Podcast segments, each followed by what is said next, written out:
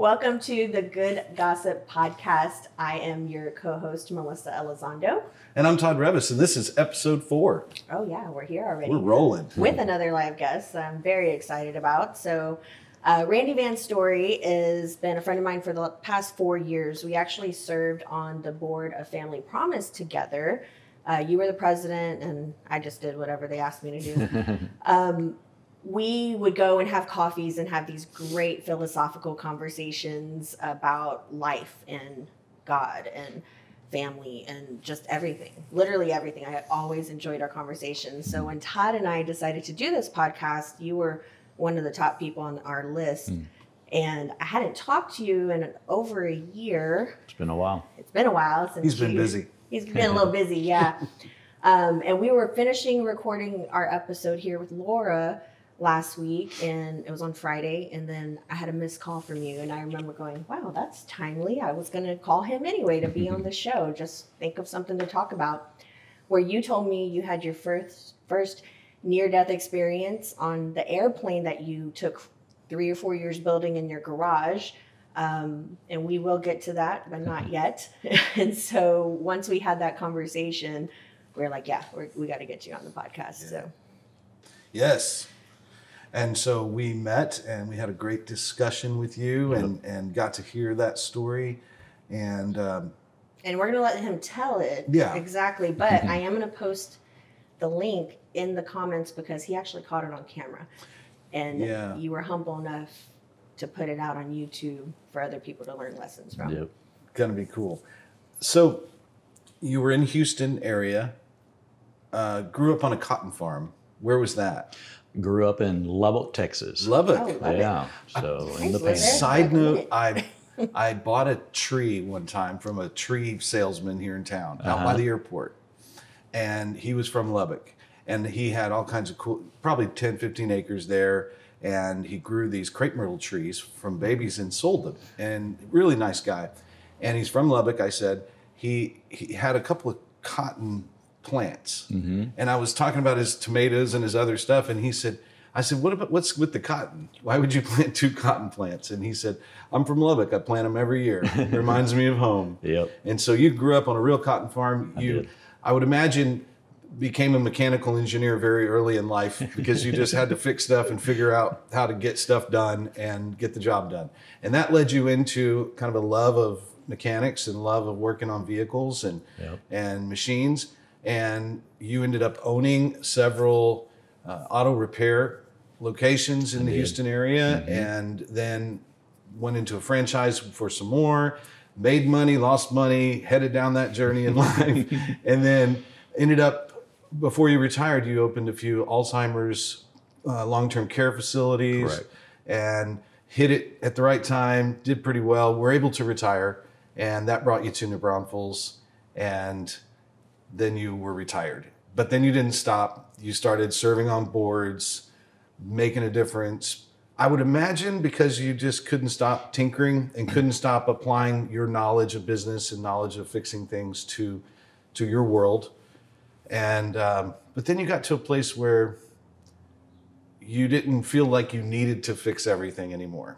Can you elaborate a little bit on that? How you got to that mindset and what led into your next journey? Yeah, sure. So I, I, think to uh, to talk about just growing up on the farm and stuff, I, I, I do feel like I have an engineer's personality. Mm-hmm. I do not have an engineer's intelligence. oh, you're so humble. However, it's it's like my I, all my life I've been drawn toward building, mm-hmm. and so I think that's kind of why I've become an entrepreneur because I'm building stuff. I've started stuff and built it up and sold it or done something else with it. But I enjoyed the building process. I build furniture. I've restored cars. I've painted motorcycles. I mean, like I'm always like doing that sort of stuff. Mm-hmm. Um, so after selling the Alzheimer's business, um, uh, just the, the, the point about learning how to have space in life mm. was very difficult. Um, and it's it kind of took me a while to get comfortable. I, I, actually I say difficult. I enjoyed the idleness. I didn't enjoy the other's perception of the idleness. Gosh, I relate to that so much. So I think in our culture, we are so often defined by our busyness. And I think that we so often try to build our own personal self worth through our busyness. So, what was a little bit of a struggle for me is uh, for a long period of time, when people, you know, in, in American culture, it's always the first question when you meet someone is, Oh, what do you do? Which, by the way, in France, that's considered an insult. Oh, Good. wow. It's Good taboo. yeah. Because you're measuring, Yeah. right? So it was really hard to get comfortable with that decision. I didn't know how to answer it because retired and I was 53, fairly young age for a lot of people to be able to retire. It was like, oh, so you sit in your recliner and watch soap operas all day. Eat like that's bonbons. the perception, right? And though it was true. Yeah.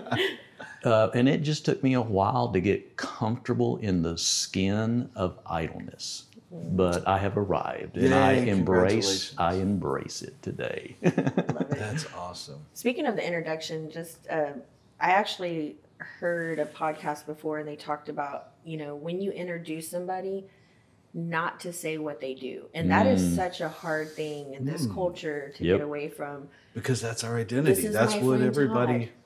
you know, and we are measuring, whether we want to admit it or not. There's an element of measurement going on with that question and that answer. And when you say measure, you could mean judge. You could mean Sure. compare, which Mm-hmm. neither are good.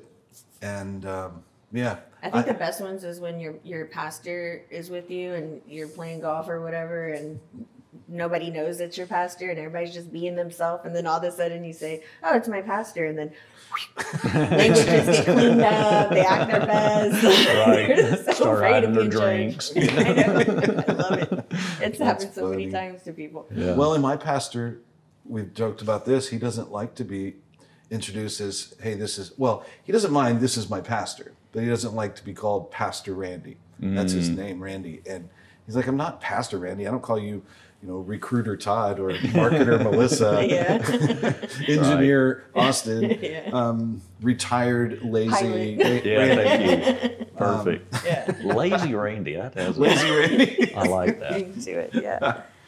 Great. Yeah. So, um, you started building a plane in your garage, and in fact, when I met you, you were it was still.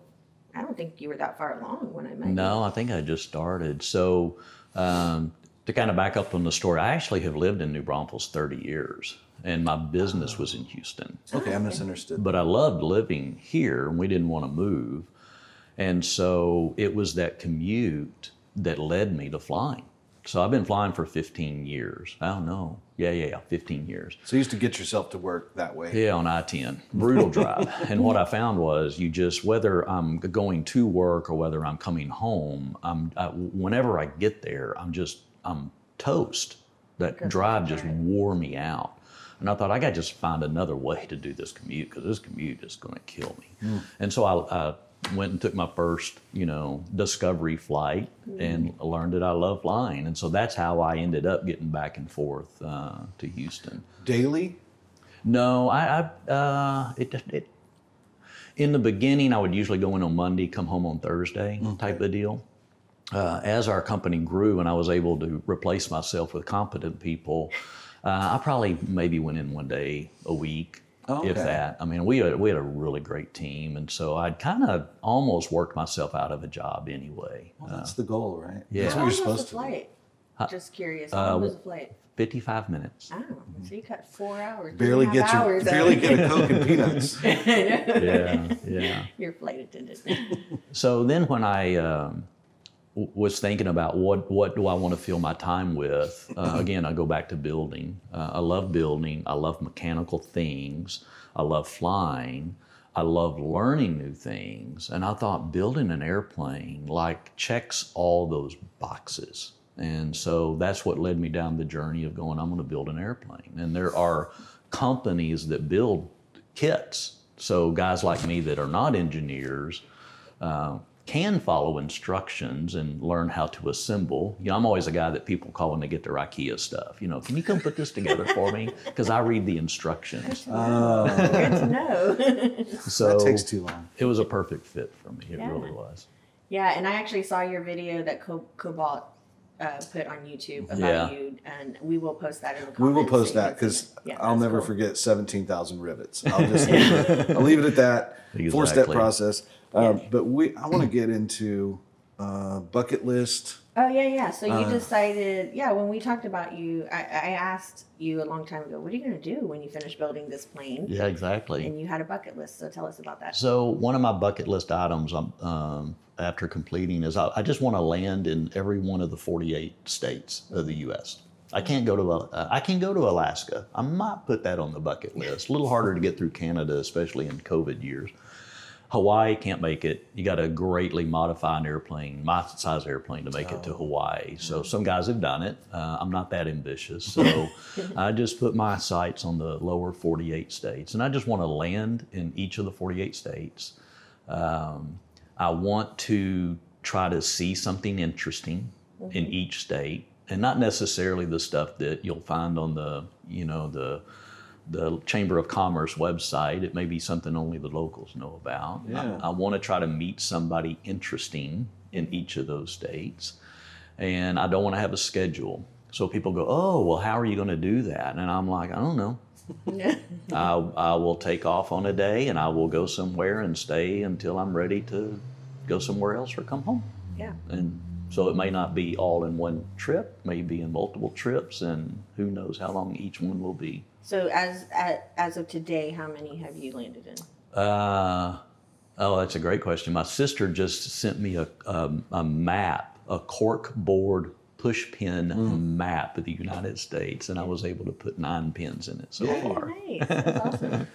So in that conversation, we when I talked to you on Friday, you said you were going to fly your plane over the Grand Canyon on Saturday. Yeah. Which I did watch that video. That Yeah. was super cool. And great? I already know cameras and videos just do not capture No. the beauty of that at all. Um, but I got to see your video. So the day before, though, Yep. you had your first near death experience. So let's get into that story. Yeah, so the trip up was going to be basically a full day. I mean, it's about five and a half hours worth of flight time to get from New Braunfels, Texas to Page, Arizona, which is on the northeast tip of the canyon. It's just outside of the canyon. And so I had landed at Roswell to fill up with gas. Everything, the weather was beautiful, everything's clear. And I knew the forecast um, going, I was going to go up through Santa Fe and then kind of wind my way around some of the taller mountains so I could stay at lower altitude and just have better visibility of some details. And I was going to go over Farmington, New Mexico, and then up to the Four Corners, you know, where Arizona and New Mexico and Colorado and Utah meet. And and then fly that area over to Page because it passes over what's called Monument Valley, which is has some spectacular rock formations. that you would never see. Never seen, never been in that area in my life. I wouldn't be able to see unless I was in an airplane, right? I mean, yeah, not well. You not like you saw it. you could. There's just not many roads out there. This is a desolate area. Yeah. So the the forecast, I'd actually, you know, as, as I look back in hindsight, I feel like I planned a lot of this, and yet I didn't plan enough. So the forecast in Farmington was a 7,000 foot ceiling uh, above the ground, meaning I had 7,000 feet of space for my plane to fit before I hit the clouds. And then in Page, Arizona, it was 6,500 feet. Well, both of those clearances are plenty to fly just a visual flight where you just you're just looking out the window and you fly your plane, you know, based on the horizon. Um, in between there, there's 160 mi- nautical miles, which is about 185 statute miles of nothingness, and there's no weather reporting, like nothing. So all I know is good here, good here. Why would that be? I mean, It's just desolate. there. nobody ever goes there, so There's nobody just needs no to development. There's there was one other airport, but it's a small airport on the Navajo Nation uh, territory, and it has no weather reporting. They just don't have a weather station on it. They don't report. Wow. So it's Okay, as simple as thought. that. It's just desolate. So you knew where you were coming from and you knew where you were going. Yep. That's it. And this 185 miles of land, there's no reason for you not to assume that it's fine because it's fine before it and after it. And once I hit the clouds, I'd already been flying underneath the clouds for two hours, and it had been fine. You know, kind of sometimes it did down, go up, it did down, go up, but it, it was fine. There was no issue. okay. I get past Monument Valley, which is probably about 70% of the way there, and the clouds just kept getting lower and lower and lower, and the terrain kept terrain kept rising. And at one point, the clouds got within a thousand feet of the terrain. Oh, wow. And I can still see the ground. I can still see some horizon. The clouds are right here. I can see the horizon. I can see some of these other rock formations in the horizon, and so rising terrain. At that moment, uh, I should have just turned around. Simple piloting 101 the two two of the leading causes of death of pilots like number one is running out of gas i haven't made that mistake yet. Uh, hope never to. The second one is uh, they call it uh, entering imc conditions from a vfr flight. So vfr flight means visual flight rules. You can see and you can avoid. Horizon you have reference to stuff. IMC means in, uh, instrument meteorological conditions, meaning you can only fly by instruments because literally it's like somebody puts a hood over your head. You cannot see outside the airplane at all, and you have to trust your instruments because your body lies to you when you're in the clouds. Mm. That's the number two cause of death, even for IFR rated pilots. So I have flown in the clouds, you know, hundreds of times. I'm very comfortable in the clouds. I'm not uncomfortable at all. And I actually think that might have been part of what got me in trouble because in the back of my mind, I thought, I can handle this. You also thought at the same time you should have turned around, but Exactly. you convinced yourself to keep going. Yeah, I won't be one of those people. yeah. It won't happen to me. Right. What do they call that when you when down is up and up is down? You just don't trust your. Spatial disorientation, vertigo.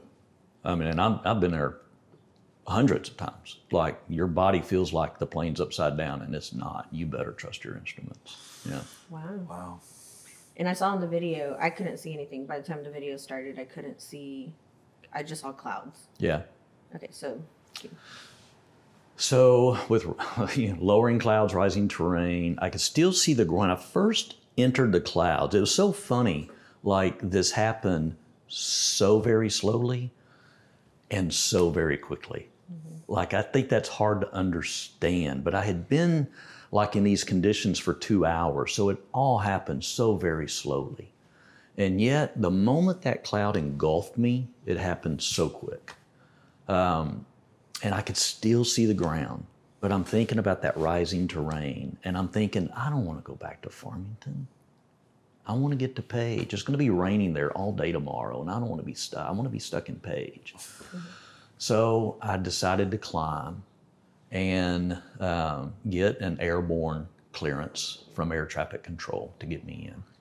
What I didn't anticipate and I think it was that little voice in the back of my head that said, Randy, this is how pilots die. Randy, this is how pilots die. Don't do this. Don't do this. And I was like, no, no, no, no. I can't. I'll, I'll be fine. Um, I don't think I anticipated how they call it getting behind the airplane, where you're reacting versus being prepared and, and you know doing things in advance. Because normally when i fly in the clouds i know everything at least an hour in advance and i'm doing stuff at minimum 20 minutes of advance so i'm never behind the airplane or i've never gotten behind the airplane like i did today. And when i got behind the airplane the stress kicked in and i, I could not believe how incompetent i felt. Like the things that were so, so easy for me for so, so long suddenly felt like monumental tasks. Hmm. And it overwhelmed me. Like I was really, really, really surprised at the deterioration of the competency and the confidence in the moment of stress. Now, did this start when the alarm started going off or before? Actually, it started before. Because I actually, started seeing some stuff in the video where I could see a little bit Yeah. of panic before I ever heard the alarm go off. yeah. Uh, I think just being in the clouds and trying to, I had to look up a frequency. I had to dial in a, a, a new vectoring point in my avionics to get to a specific spot. I needed to get to a specific altitude. I needed to contact air traffic control. They give you information. They give you a squawk code. They give you an altimeter setting.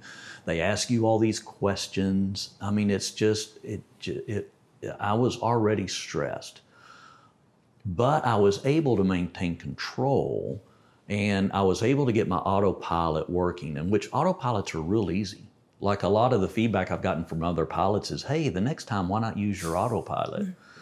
it was bumpy, which doesn't come across in the video because the video has a stabilization ah. factor. Mm-hmm. So it doesn't really show how bumpy it was. And so half the time I'd reach over to set the altimeter on my on my autopilot, and I would it would the bump would make me push it, and I and it would enter a wrong number, and I'd start going someplace I didn't want to go. So I just like okay, kick it off and try again. So I was already a little stressed um, before the alarm we couldn't tell off. as much, like you said, the stabilizer, and we were we are looking over your shoulder, and we're just seeing your arms doing this. We don't know what you're pushing. right, So mm-hmm. or that I was successful. I could tell you were trying to push something and I, I couldn't tell what was happening. And then you call trying to call air traffic control and they don't respond right away. right. And and you said every second feels like a minute and every minute feels like hours. Yeah, You know? it's it's amazing how slow time gets. I mean, it's just yeah. One of the things that freaked me out was when you talk about the the ground and the what did you say the the structures on the ground, the mountains, the the things Rising terrain. is- rising yeah. terrain. I Yeah. mean, you're in a little bitty airplane and the, the terrain is rising. You're in you're in a mountainous area of the country. You have no idea. You don't know the territory that well. No. Not well enough to know there might be a peak, a mesa of some sort that is higher than everything else around it.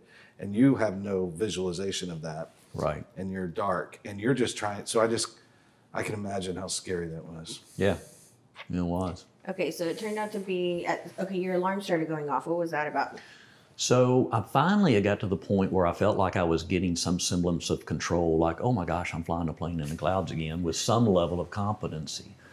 And the air traffic controller is trying to vector me out for an approach. And again, I had trouble loading the approach in my avionics. Uh, I just finished the airplane. The avionics in this airplane are, are the same brand, but slightly different functionality than my old one. And so, one of the things when you load a, an approach is it's called the initial approach fix. My old one made you pick which one you're going to before it would allow you to advance. This one defaults to what's called vectors to final. I skipped that step. And so it went to the default, which was putting me, put loading on my map the wrong picture. I'm trying to go here. Now it's not that big of a deal. It's just that he's trying to vector, you know, it was just different. Again, it was just one little thing that led to stress. Mm-hmm. I'm in the middle of that and in the middle of a turn, and this horrible buzzing noise just goes off out of the middle of nowhere. And it is irritating and it is loud and it is constant. And then I look over and my airspeed instrumentation had gone zero. Well, airspeed in an airplane is everything everything. Like you take off, you rotate, you land, you do you descend, you ascend, like you are constantly monitoring airspeed. Well, it went to zero. Okay, pause right there. Yeah. That's a great segue, great place to say uh, we are going to take a quick break and wanted to, we don't have any commercial sponsors, but I wanted to say that we are super um, happy that we have a studio to record in. And we like to thank Life Church New Braunfels for being so gracious as to let us use this. And uh, the, I wanted to explain this. We never got to do that. Um, today is the Saturday between Good Friday and Easter. And this just happens to be when we're recording this, not when we'll release it. But um, so I thought I'd bring a cross to re- remind us that we're forgiven and then the four donkeys. You you may have seen that on the last set, and it doesn't really mean anything, but it could mean everything. Um, those guys are could be my three brothers and I. Um, it could be my quartet. If you don't know what that is, Google it. Um, but a local artist named Gay Fly has her art studio behind Weesatch, and she's a wonderful watercolor artist. And go see what she does. She does some really neat, creative things. And so I wanted to thank her. She gave me that. I think she, her her son sings with me in the quartet, and I think that was her idea of of painting a quartet photo. Many, many, many Any, mo's and then any, meeny, miny, moe, the four guys. Yeah. Yeah. So we'll be right back. Okay, back to the story. All right. well, we left off of me losing airspeed, and airspeed is what keeps you in the air. Uh, so I've lost that. I have a, a device on my plane uh, called an AOA indicator, and basically it will warn you when your plane is about to stall. Because I don't know if you've ever heard of planes crashing, but oftentimes when they crash, that's what happened. They stall. If you can fly the plane down to the ground, you actually have a great chance of survivability. But if your plane stalls, you just you're like a, a, a rocket in the ground now. And so uh, I have what's called an AOA indicator, which starts with some beeps, slow beeps, and the beeps get faster and faster. But then when you reach stall speed, it is this shrill, just constant noise that's loud and irritating and really disconcerting, which it's meant to be. It's meant to get your attention. So when my airspeed went to zero, my AOA indicator thinks I'm in a stall. Mm. And so this alarm goes off out of the blue. Well, I'm already a little uh, pretty stressed. Yeah. Now this just takes it to a whole new level. It's like you're trying to do something hard and somebody like has a bullhorn, you know, a, one of those air Yeah. horns in your ear. Yeah, and this shrill noise, let me interpret what it is saying. you're about to die, you're about to die, you're about to die. So that's what it is In an annoying screaming voice. in my ear. Yeah. Golly. Now, my training had taught me that if I have the right power and the right pitch, I know what my airplane's airspeed is going to be. They perform it performs the same every time. So fortunately, that part of my training kicked in. I knew I was not in a stall, and so I didn't react to a false alarm. But I'm still trying to get the alarm off because it is just pulling, it is sucking my brain out at this moment. I mm. have no ability to make a decision or to think at all with this thing going on. Mm. So I start trying to figure out how to get this alarm off is kind of my first reaction.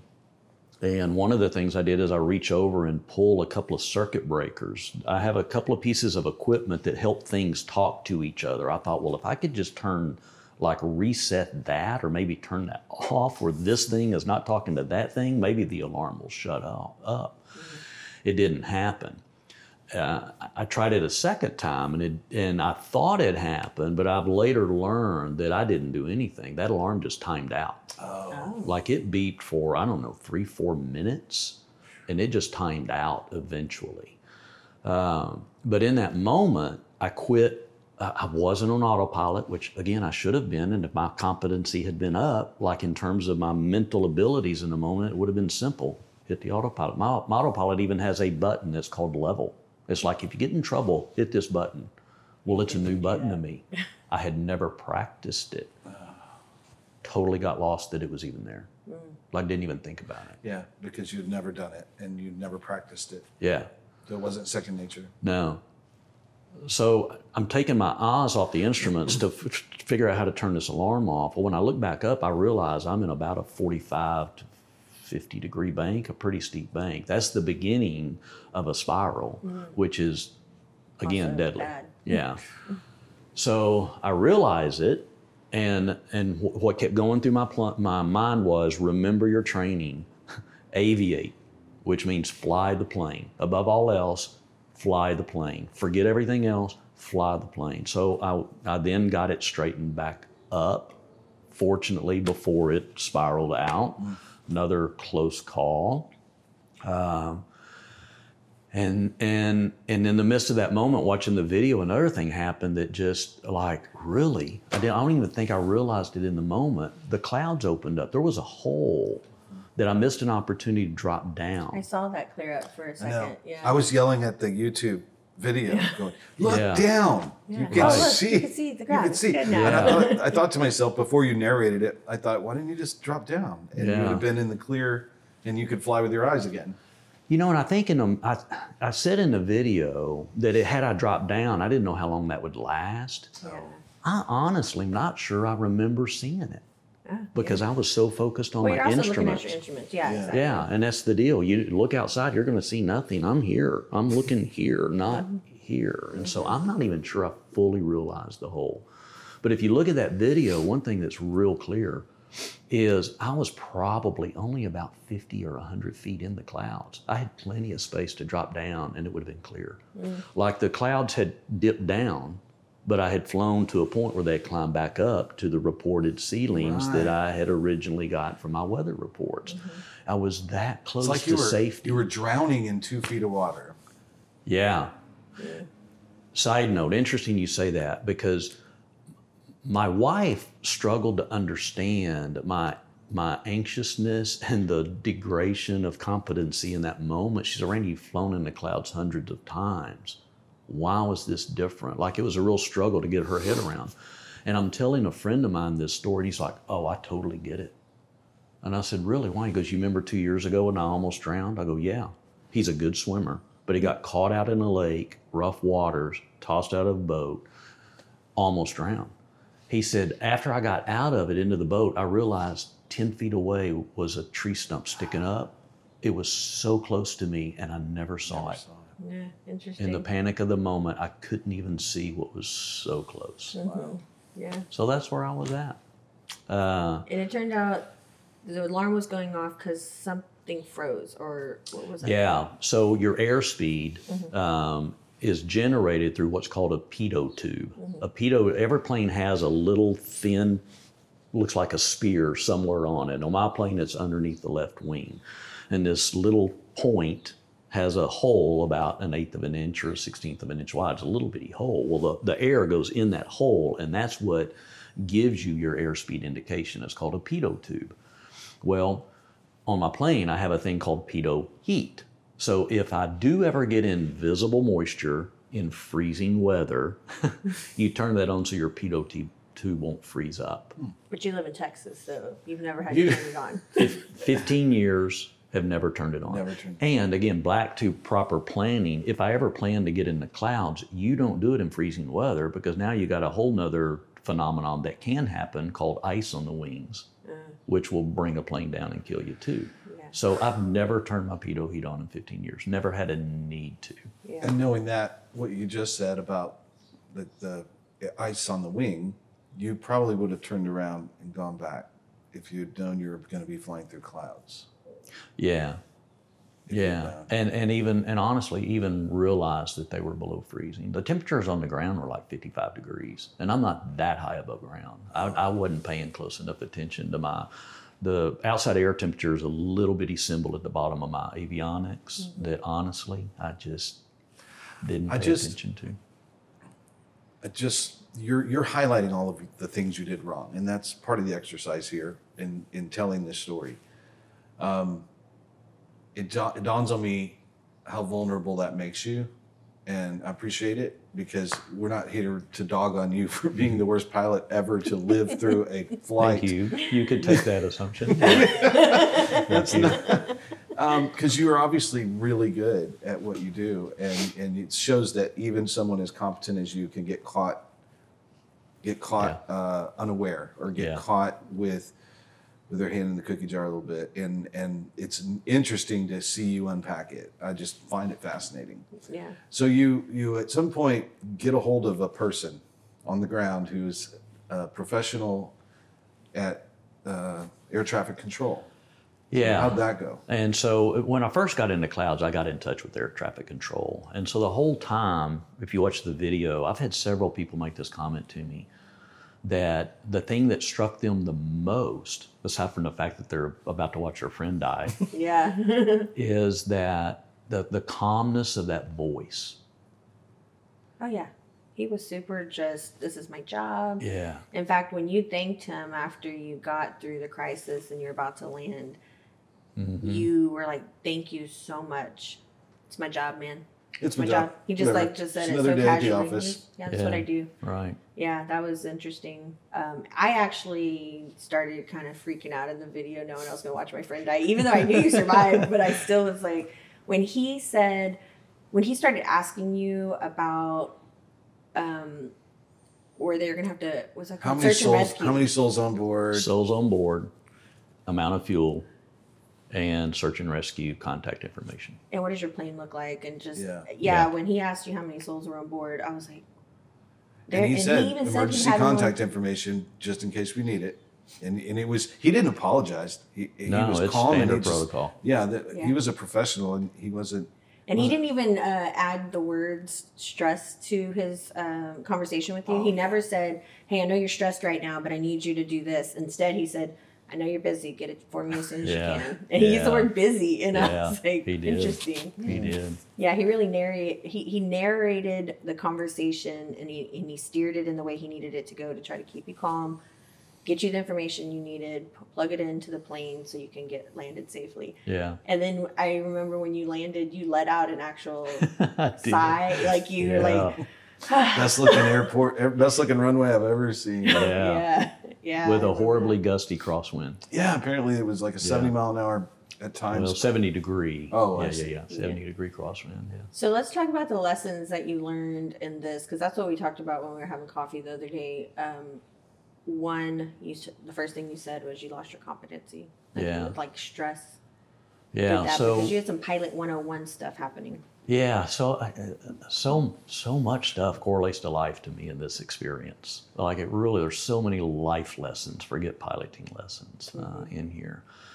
And one of the reasons I wanted to post the video and expose myself at the fear of, you know, uh, a lot of criticism, which by the way, I've gotten nothing but encouragement, was to try to keep somebody else from dying through, Yeah. you know, because if I can keep somebody up from making the same stupid decisions by being in the plane with me, maybe it'll save a life. So that was the intent. Yeah, and But- your videos up until this point had less than 100 views usually. Oh, and yeah. This one has, when we checked before the show started, had over 10,000. Yeah, yeah. Uh, I guess, you know, like my friend says, if it bleeds, it leads. yeah. So some life lessons. Uh, man, there's so many, but you know the big one for me is in the in the midst of stress, you can't think right. Yeah, that is true. Like stress will will bore into your brain and suck out intelligence and competency in a heartbeat. Mm-hmm. So if if you're in stress, figure out a way to get out of it because you will not and cannot think clearly Yeah. in the midst of stress. Well, I think, and even uh, one of the things I learned was, I touched my mic, sorry. one of the things I learned is that you have to ask somebody for help. You know, when my first company went under, that was a horrible situation for me to be in, and I was panicking, trying to do everything I can to keep it afloat. And I needed somebody to come alongside me who was could give me that advice. Yeah, totally. And and that was another lesson that that that calm, unattached person has value. You know, I think oftentimes, even in my life, I've relied upon other people that are in the boat with me mm-hmm. to give me advice because they're sharing the experience. That's intuitive to think Yeah. that people, you don't want to have to tell the whole story. I've had situations, maybe not business related, maybe so, but relationship related. Yeah. You know, if you want to talk to somebody about a relationship, you feel like you got to tell them the whole story. And that, mm-hmm. that's a burden on the sufferer, the, the person who needs counseling or needs advice. You know what? I'll just, I'll deal with it because I can't imagine how horrible it's going to be to try to tell you 12 years worth of information, 15 years worth, because you don't have context. So, and that's when you realize how brilliant counselors are and, and pastors, people who give advice. And air professionally. traffic control professionals. I mean, Yeah. literally, that was his job. Was to he didn't need He, did, the he didn't need you to backstory tell him of, Right. the backstory. Why didn't you turn yourself around when you thought you should have? Right. you know. Can you Right. imagine? Yeah. Right. He was like, my job is to get you landed. But he also Yeah. wasn't in the seat next to you because because obviously you wouldn't have needed him if that person if there were a Yeah. person there and they could help. Yeah. But I love the fact that you can ask someone for help that is completely detached, and sometimes that's better. Uh, much better. Yeah. They're just not saddled with the emotion. The other thing I learned is preparation is key. So, um, you know, part of my, I'll, I'll call it a lack of preparation. I had a lack of information. I actually don't feel like I was ill prepared. I'm not sure with the information I was given if I would have made a different decision today to, to go that route. But life happened.